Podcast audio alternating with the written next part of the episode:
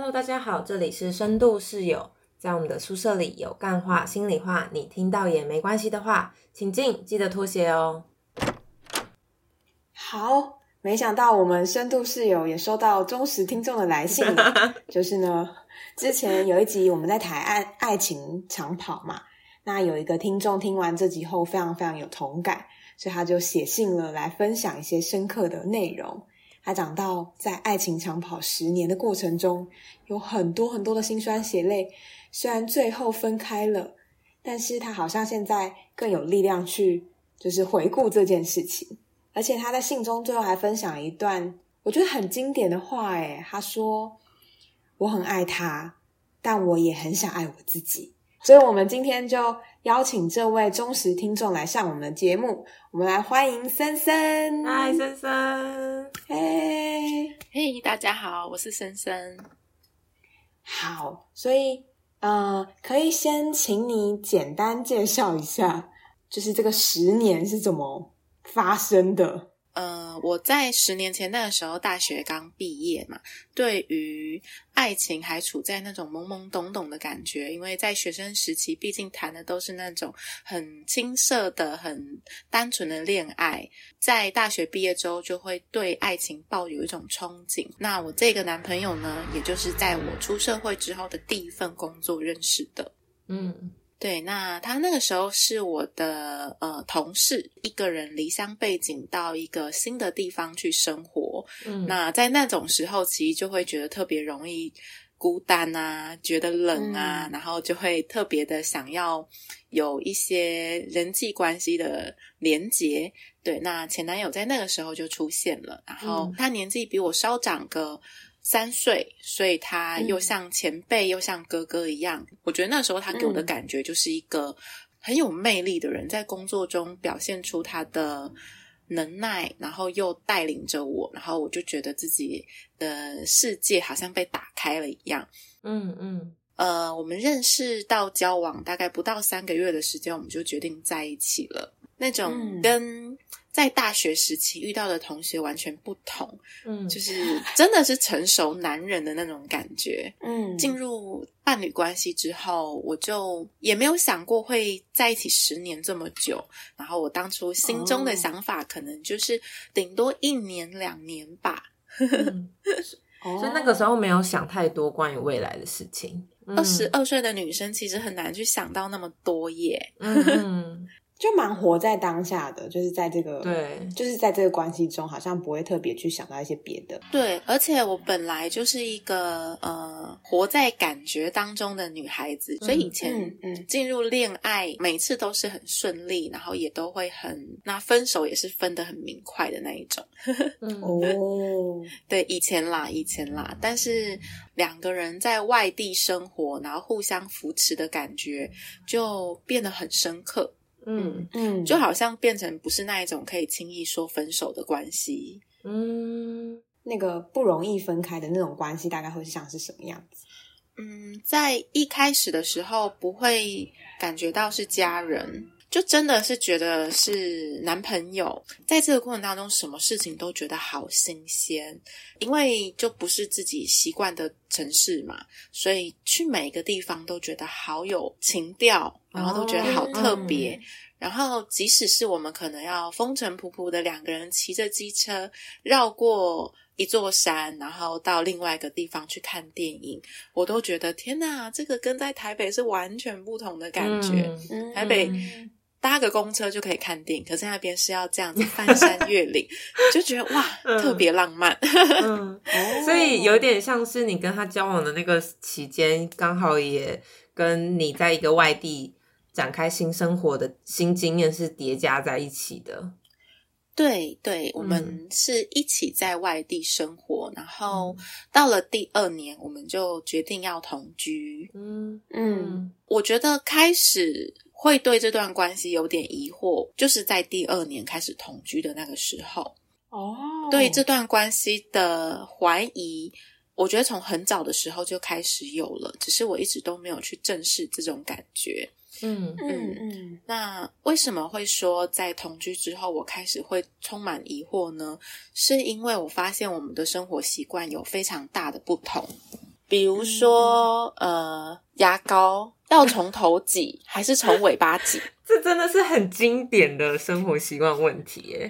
对，还有 喝完饮料之后，呃，罐装饮料的瓶盖要不要盖起来？里面还有饮料。嗯，对，其实就是这种很小很小的细节。可是我现在回想起来，我那时候最记忆深刻的也都是这些小细节。哦，然后那个时候，他有跟我提了一个想法，就是，呃，他觉得生活就是应该要自在，然后不要把自己逼迫的太太辛苦。那嗯环境就是我们可以呃维持最低限度的要求，然后等到周末在一起好好的收拾就好了。嗯应该说那是我第一次离开家里，然后在外面生活，所以其实我对于我自己想要什么样的生活模式，想要怎么样的品质，我自己也还在摸索中，所以我就嗯跟着他的节奏去，就是跟着他的节奏去过生活。嗯，比较像是就是配合他的方式。毕竟他在外面自己独自生活的时间也比我长得多，嗯可是我开始渐渐的出现了非常多的疑惑。就是为什么一定要按照他的呢？这样子，对，然后再来就是我开始发现，留意到原来我是一个有洁癖的人。嗯比如说，像我会想要每天回家之后，然后可以赶快的把家里面能够做的家务事都先简单的完成，那这样我就可以带着愉快的心情去享受下班后的时光。嗯，对，但是他不一样，他就是会觉得说，呃，休息更重要，所以下了班之后应该要先休息，然后这些家务事眼不见为净嘛。如果觉得衣服很多的时候，就把它堆到椅子上；要用椅子的时候，就堆到床上。嗯对，然后如果床上我不行，最后他真的就是看不下去的时候，就把它塞到衣橱里面。也许那一瞬间会觉得很轻松，可是接下来就会因为找不到衣服啊，或是觉得诶穿过的衣服跟洗好的衣服混在一起，我就会觉得有点不太舒服。嗯嗯嗯，嗯，就你们的生活习惯真的很不一样。我想要去说服他说这些事情应该要完成，然后让我们有更好的生活品质的时候，他说的论点，我也觉得好像也很合理。嗯对，就是呃，我们应该先照顾自己的身体，先休息。可是最后就会变成一个状况，没办法忍受人做。对啊，对，当然他的论点合理，可是我不舒服，所以我就会做，所以就会变成都是我做。嗯 一开始是带着爱做，就是会觉得说啊，我爱这个男生，然后他会照顾我，他像他在人生很多的方向给了我很多指引，在很多物理层面上的给我实质上的照顾。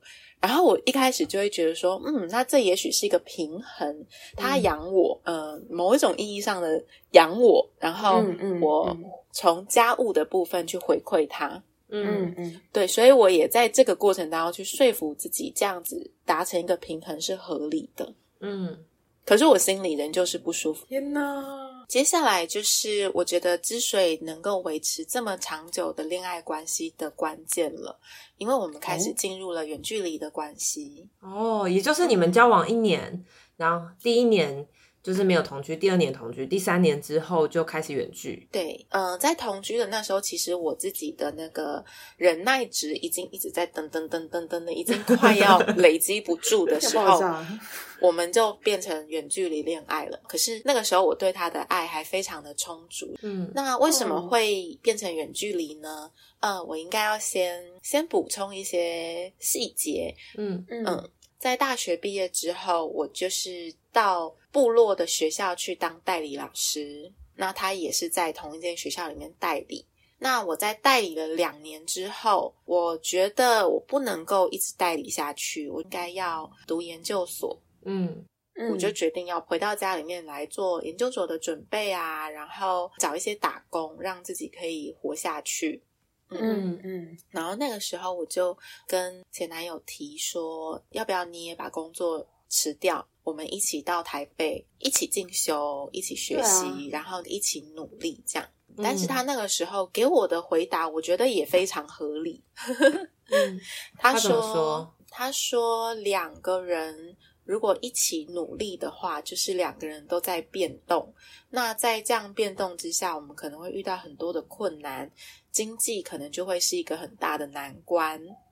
所以他觉得最好的方式是他支持我，然后我去念书，然后他有工作，那这样子他就可以在经济上面比较宽裕的去照顾我。当然不是说我就非得依赖他不可，可是那个时候当他讲这样的话的时候，我觉得非常的浪漫。嗯嗯嗯，那我觉得真的那个时候的想法就是，哇，真不愧是哥哥，想法真的是成熟。他就说：“那我们可以轮流，那你读研究所，你读完了，换你有工作，换我去读研究所。”嗯嗯，所以后来我就呃变成我们一个月只见一次面。这段时间其实准备研究所的过程啊是非常辛苦的，那也有经济上面遇到的一些困难，就是所以我就开始觉得非常的恐慌。那当然还有一部分是来自家里的声音。嗯嗯嗯，会有这样子的声音不断的出现，所以我就有很多的自我怀疑呀，觉得我这样做是对的吗？我这样做是好的吗？当我在有很多的困顿跟觉得很辛苦，特别是心灵上的辛苦的时候，前男友就一直都没有办法给我支持。嗯，就我们透过每天都会讲电话嘛，然后可能就会跟他。千篇一律的都是在分享，我觉得我的焦虑，我的紧张。那他的想法就是，你不应该去正视你的焦虑跟紧张，你应该把这些东西放下，好好的去做你该做的事情。该念书就念书，该睡觉就睡觉。你就是想太多了，你才会让自己这么困扰。天哪，我觉得我如果是我听到这，我就会超生气的。这个我一定会吵架。嗯，但是我刚刚也说了嘛，它就是一个对我来讲是一个指引。虽然有点怪，可是他有讲好像也不是没有道理，因为，呃，他就说，你看，如果你一直陷在自己的情绪当中，没有好好准备的话，那你要怎么考试呢？那些重考生啊，或者是其他准备考试的人啊，他们不都是把生活当中其他的一切都放下吗？那其他人也都是这样子，那你为什么要陷在自己的情绪当中呢？然后我就觉得，哎。好像蛮合理的，很有道理啊！听起来好像有某一部分有道理。乍听之下有道理，可是我觉得这这种道理也很看个人啊。有些人就是用这种方式可以，有些人就是不行啊。我觉得所有人都不适用，不是因为对，就是如果你只有解决问题的方式去处理情绪，我觉得。嗯，就是只是一时有用，但你还是会很需要得到某一些安慰啊，比如说或是有些鼓励。我觉得那个是在那种很焦虑、很不确定、很挫折的状态下很需要的。诶会不会对那时候的前男友来说，这个方法是对他来说有用的方法，或是他习惯的方法？事后回想，我觉得这些是对他来讲他最擅长使用的方式。对，而且他本身也不是一个会。去仔细的正视自己内心感受的人，他会把自己的感受压抑，然后把该做的事情做好的类型。所以，我想我的情绪对他来讲也非常的陌生，所以他用他的方式来应对我的时候，我觉得非常的违和嘛，或是我觉得哪里怪怪的，可是又觉得非常的有道理，所以我又继续的被牵着鼻子走的感觉，然后。嗯，然后也有一部分是会觉得，呃，他的支持跟鼓励对我来说是重要的，所以如果他是这样认为的话，那我希望继续拥有这个依靠，那我就试着朝他的方向去尝试。嗯嗯，可是后来我就发现了多了一个新的状况，就是我在跟这个人互动的时候，我开始变得只报喜不报忧。是 因为你报忧，你不会获得你想要的安慰，然后好像还会在教在教导你你应该怎么做，你不应该怎么做。那久了以后就不想讲啊。对啊，就干脆报喜就好了。对，所以在他面前做一个开心的人，做一个。可是其实每一次我在挂完电话之后，我都会觉得。为了要去建筑出他想要的那种，呃，很开心的我，我都要花好多好多的时间去整理我的悲伤。是你变得好像很需要自己去照顾自己的情绪，是是，所以我觉得我自己好像变成了呃一分为二的人，在他面前是快乐的我，跟在我自己面前的悲伤的我。嗯嗯，但是这个方式也真的奏效了。所谓的奏效是对谁而言来说奏效呢？对他来说，他觉得他的支持，他他选择无条件的支持我，然后鼓励我去念书这件事情是对的，因为他觉得，嗯呃，研究所在我准备了第二年就考上了，呃，到开学其实还有一段时间，回复那种半同居的感觉。我刚刚也有一联想到一些感觉，比如说像是那种好像开始萌生了一些对这个关系不确定，这个不确定会慢慢的累积更多更多的感觉，它只是刚开始。嗯对对，就是那个时候，其实我走在一个呃，有点像是跷跷板上，就是我究竟是要去正视心中的不安呢，嗯，还是嗯继续活在目前的幸福当中呢？其实那个时候，我一直都在告诉自己，只要坚持下去，这段关系就可以变得很好。但是在第四年、第五年，我开始发现前男友变了。对，那个变的感觉是他开始变得很没有自信。呃，以前他是引领我，然后带领我，可他好像再也没办法站在那个角色上。嗯嗯嗯提出某一些想法的时候，那毕竟我们进入研究所，开始有很多的哲哲学上面的思考也好，很多自我探索也好，那我就开始会去反驳他的话。嗯，那前男友好像有那种讲不赢我，然后，然后他就？他觉得他好像再也不是那个可以带领我的人的那种失落。呃，后来我就跟他在讨论关于我们的婚姻的事情，我就很明确的告诉他说，其实我现在还没有办法想到那么多，但是我觉得我很喜欢跟你相处的时间，已经分开的时间比在一起的时间更多之后，我也有很多的不确定感，所以对于突然我们可能要一起生活在一起进入婚姻，我也会有一点担心，但是我觉得那个时候我还是抱有着我们只要有爱，我们就可以继续往前进的感觉。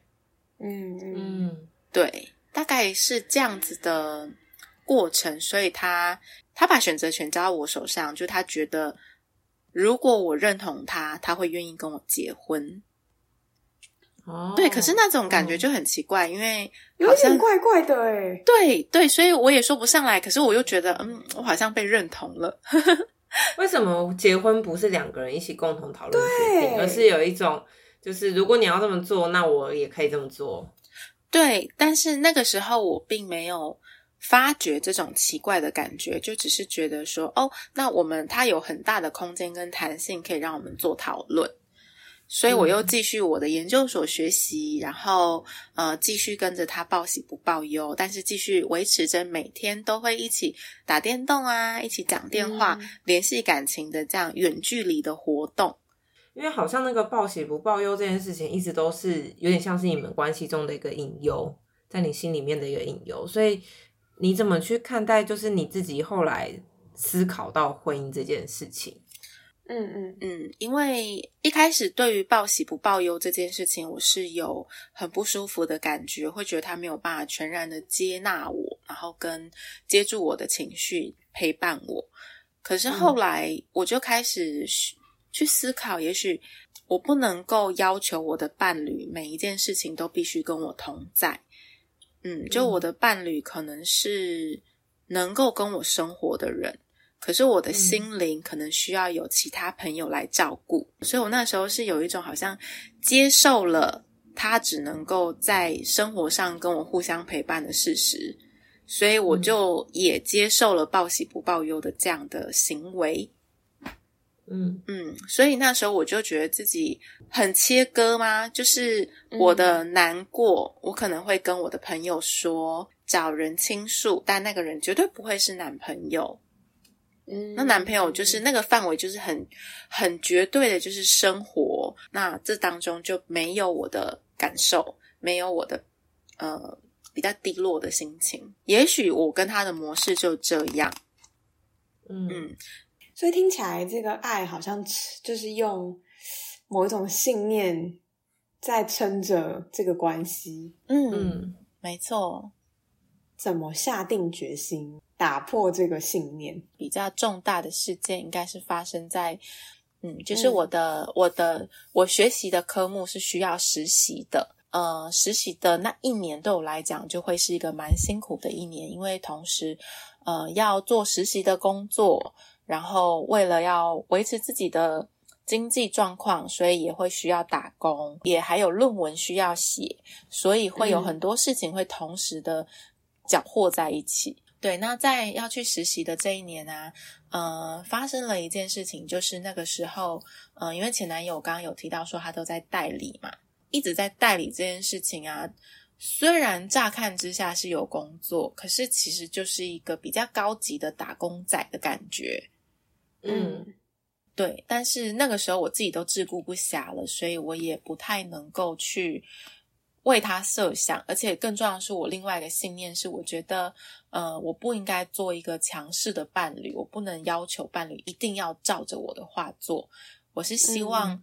他做出他的决定，然后我支持他，然后我们一起前进，这是我心目中理想的一些模式。嗯嗯嗯，然后在我相信，呃，应该说我相信他会为自己好好做打算跟安排的这样的想法之下，他跟我说他想要换工作，我就跟他说，诶，那我觉得这样正好，既然你要换工作了，是一个好时机，让我们结束远距离恋爱。然后你可以到台北来。他后来怎么样？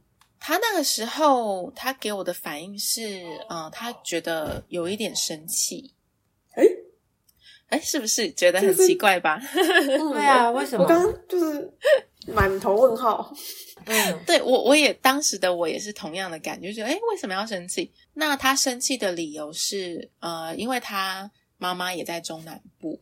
然后他觉得他的妈妈是呃比较需要他，然后他可能常会有身体不好的状况哦。我应该再补充一点是，他的爸妈是离婚的，那他是跟着妈妈。然后我其实也会有个问号，就是哎，可是你之前你虽然也在中南部，可是你也没有每个礼拜回家呀。然后说的好像自己是百年孝子一样，但并没有啊。还是这只是一个借口，不想要去台北。我觉得是，就是害怕挑战，因为台北对于呃没有在这边生活过的人来说，可能都会觉得非常的恐惧啊。对，就是物价高啊，然后呃很多坏人呐，然后很容易被诈骗啊。就是他他他有一个想法，就 是台北就是一个灯红酒绿的地方，然后只要走在路上就遇到牛牛郎之类的。好想遇到，在台北的想象什么？我也好想遇到，因为台北的想象到底发生什么事？对，然后牛郎啊。然后我就想说，嗯，因为他常常就会跟我说，我觉得你回台北的时候，你就很容易被人家拐骗走。然后我想说，谁要拐骗我啊？我也是，我也是住在，就是 也是很努力在台北长大的小孩。然后我们家也不是家财万贯，就一般的家庭而已呀。就要去哪里？请问是哪里可以随便遇到富二代？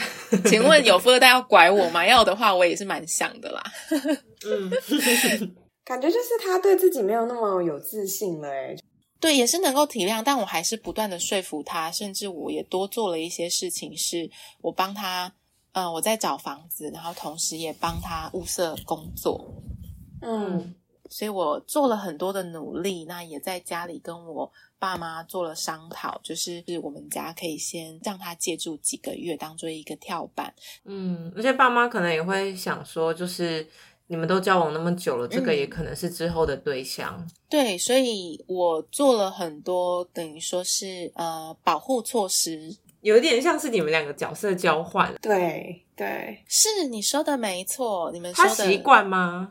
他很不习惯，但是确实就像你们说的一样，我那个时候的想法是，呃，他曾经这么照顾过我，然后也给了我这么多的支持，嗯，虽然那个支持是不是我我需要的那一种，但是 好心酸啊，但是确实他在经济上给了我很多的帮助。对，那他说他想要好好的、认真的思考。不过，在他思考了第可能呃第二周的时候，他突然跟我说，他要做了另外一个决定。那对我来讲是一个重磅消息。什么样的决定？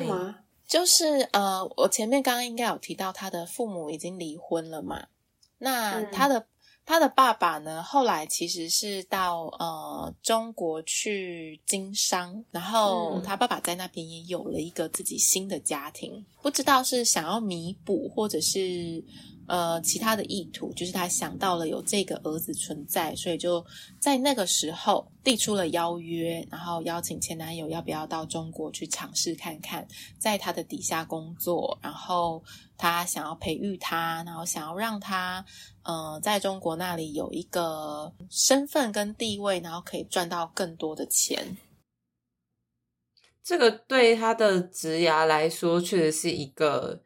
好像比较看似成功的方向哎，因为如果前面代理那么多年，后来就没有工作，应该是我觉得感觉会挺失败的。这时候这个应该会会很吸引人，很有吸引力，真的。嗯，对，所以他接受了这个要求。嗯，但，呃，我觉得，我觉得我自己是。带着疑问啦，因为像中国是一个什么样的地方，我们可能也很多时候是不确定的。那呃，他的爸爸跟他经过那么多年都没有联系，然后他究竟背后是什么样的意图？那在那边的工作环境是什么？薪资是什么？那有没有一些比较基础的一些保障？这些东西我们都不知道。可是他就很突然的就决定他要去。他说他想要去闯一闯，他说他想要去赌一下他的人生。他觉得如果他赌成功了，就可以给我们带来好生活，他就可以赚到很多的钱。可是，如可是如果他要去中国发展的话，那不就代表他可能之后都会在那边？那是不是意味着你也要跟着过去？否则你们就会一直，你们距离中间就会隔着一个海峡，台湾海峡。然后我那时候就非常震惊，然后我就。问他，那你想要怎么做？你想要嗯到有我存在的城市，还是你想要去中国？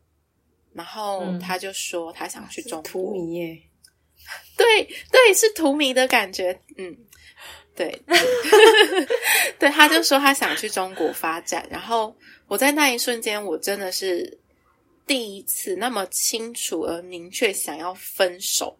嗯嗯，对，那时候就觉得我很想要跟这个男生分开，因为我觉得，嗯，你选了一个莫名其妙的路。当初你告诉我台北很危险，台北很很多担忧，中国更危险吧？对呀，对，是不是？然后他还有一个理由是，他要留在中南部去照顾他的妈妈。哎哦，哎，我问一下，请问台北到中南部多久？请问中国到中南部多久？然后我觉得他就是背弃了所有他一开始回绝我的所有的理由，真的感情已经到了多久？第七年了吗？第六年，第六年，第七年，差不多这个时间点，其实呃，就会有一种突然在这里分开吗？我自己心里好像割舍不下的感觉。然后我那个分手已经已经。呼之欲出就要说出来了，我就怎么样我都没办法让自己说出来。然后接着我就开始脑中出现了像是人生跑马灯的感觉，就是过去那些他对我的好，我们一起经历过的甜美事件啊，一起出去玩啊，一起一起走过的那些大风大浪，就这样一直在我脑脑中这样咻咻咻咻咻的跑过去。然后我就觉得我好像卡住，我整个僵住了，我没有办法做任何的反应。然后接着前男友就说。我知道这样很自私，但是如果你愿意的话，我希望你可以等我。等一下，等他是什么意思？意思是他去中国过几年就会回来吗？他说：“我不知道未来是什么样子，可是我希望你等我，等到我发达的那一天。也许我带你去中国生活，也许我带着钱财回来台湾，或者是我们不用看那么远，你等我去那里踏。”踏踏那片土，呃，那片土地，然后也许半年、一年，我感受一下，我就回来了。可是你怎么知道要等多久？真的，而且他就是没有办法给你一个答案啊。当他不想要跟你坐在台北的时候，他都可以给你明确的答案。对，但是现在就讲的这么模模棱两可。对，然后其实我那时候是想要拒绝这件事情，可是他接着他又说。反正接下来你也要去全职实习，那全职实习这一年你也会很辛苦，那这一年就让我去尝试嘛。我觉得他其实从头到尾都一样、欸，就是他是一个嗯还是会回到道理去讲理的人，嗯他有他自己的道理，然后他讲出来的东西又很会用一种很浪漫的方式去包装。就跟他当初讲他的讲法都好浪漫，然后这个讲法其实也算是浪漫，就是这一年让我们各自去闯荡，对。那我们最会带着钱财相遇，这确实也是很浪漫呐、可是我对觉得这种浪漫是二十二岁的我听到会觉得很浪漫，但是现在的我一定不会觉得浪漫了。不会觉得浪漫呢，我有点生气哎。对。嗯。我那个时候就是会觉得在最需要的时候，然后你就跟我说你要去做自己的事，那就大家各自做自己事就好啦。而且那个做自己的事是看不到未来的，对，他也有很有可能就在中国就在那边发展的，不是嘛？如果那是一个事业，对，所以那个时候对二十七岁嘛，二十八岁的我来说，其实这些话也不能够说是浪漫，但是 我觉得打动我的不是浪漫这件事情，他说的这些包装、这些理由，然后在我们这一年各自闯荡这些之外，我看到的一件事情是他的眼睛在发光。他那个发光是对于你们关系，还是对于他那个生涯的职涯的想象，还是什么？他的职涯吧，我觉得好像都是因为，呃，刚刚已经提到我们在一起了，呃，六年七年了嘛。其实，在这六年七年，对七年那个，只有在我们一开始第一年在一起的时候，他是带有那种光芒的人。那接着嗯我们。呃，第一、第二年他是带有光芒的人，那接着开始我去念书，然后开始远距离之后，他的光芒就逐渐暗淡了下来。那我进入研究所之后，他就开始变得像刚刚前面讲的一样，他开始变得比较落寞，然后觉得自己好像比较没有办法指引我人生方向的那种感觉。然后那是我觉得好像久违的、久违的，在一个自己喜欢了这么久的男生身上看到了光芒。然后我觉得那种光芒，我有一种我嗯、舍不得去浇熄他的热情的那种感觉，我就会觉得，嗯、我那时候其实心中出现的想法就是，你以前对我这么好，你给我这么多的帮助，那虽然你不想要我帮你铺好的来台北这条路，但你现在需要的是我去守护你的光芒，去守护你现在那种充满希望的感觉。我就有一种感觉，是不是我不应该自私的去希望他走我希望他走的路，而是我把我对他的我对他的支持转移到变成是我支持他的梦想。虽然我也不知道这是不是梦想，就是突然杀出来的程咬金这样。对，所以以我在那个时候被我的理性给说服了，也被他说的话给说服了，所以我就在想，是，那我们就给彼此一些机会吧。那你去中国闯荡，我在台湾嗯实习，然后嗯我们各自努力，那看看我们未来会变成什么样子。他决定去去中国，那后来也真的去中国之后，我就开始自己在家里面大哭了好久好久，然后那种感觉就好像是我真的失恋了一样的那种大哭跟悲伤，就觉得为什么他选择了。为什么他选择中国？是我不重要吗？是我对他来讲嗯意义不够大吗？是我对他来讲不够有吸引力吗？然后我自己心里面的那一种波涛汹涌的情绪就哇一下子就冲出来，然后就一直不断的去质疑，为什么？为什么过去在一起的这七年当中，他都是这么的被动？然后为什么？呃，我们在远距离恋爱的时候，为什么他永远都是在远处看着我？然后为什么他不上来台北？为什么他不跟我结婚？为什么他一点都不主动？为什么好多好多这种生气、愤怒的声音就一直不断的蜂拥而至？然后我就开始一直哭，一直哭，一直哭，一直哭，就觉得我好像嗯没有办法去控制我自己的情绪。然后时间还是要往前走，所以还是开始了。实习，我就觉得每一天都都是拖着疲惫的身躯在往前走，因为实习会有很多的工作，呃，实习结束之后再去接第二份工作，然后到了周末再去接另外一个兼差，然后我觉得自己的生活就是，呃，一直不断的在运转着，然后还要就是用呃不睡觉的时间熬夜再去写论文。然后在那一年，我的整个状态就低落到一个不行。嗯嗯，可是我还是很勉强的打起精神来。那每一次他打电话从中国打电话来跟我分享他在中国的所见所闻的时候，我都会打起精神来，依旧报喜不报忧的去听，然后去告诉他：哎，我现在认识了新朋友，哎，我今天老板说了什么的那种情绪。可是其实我已经快垮了。呃，重新恢复去做智商，但因为没有钱，嗯所以就是使用学校的资源。嗯，然后后来也是转介我去看呃身心科门诊，然后嗯我也在身心科门诊拿了一些抗忧郁、抗焦虑的药物，然后就这样子很含辛茹苦嘛的想办法活下来。可是这些辛苦却完全都没有办法去向男朋友倾诉。嗯然后再来，时间走到了某一天，我那个时候其实已经情绪很紧绷了，那我就会对于他在那边的一切会看来这个话题还没有结束，想知道后续的话就继续收听下一集吧。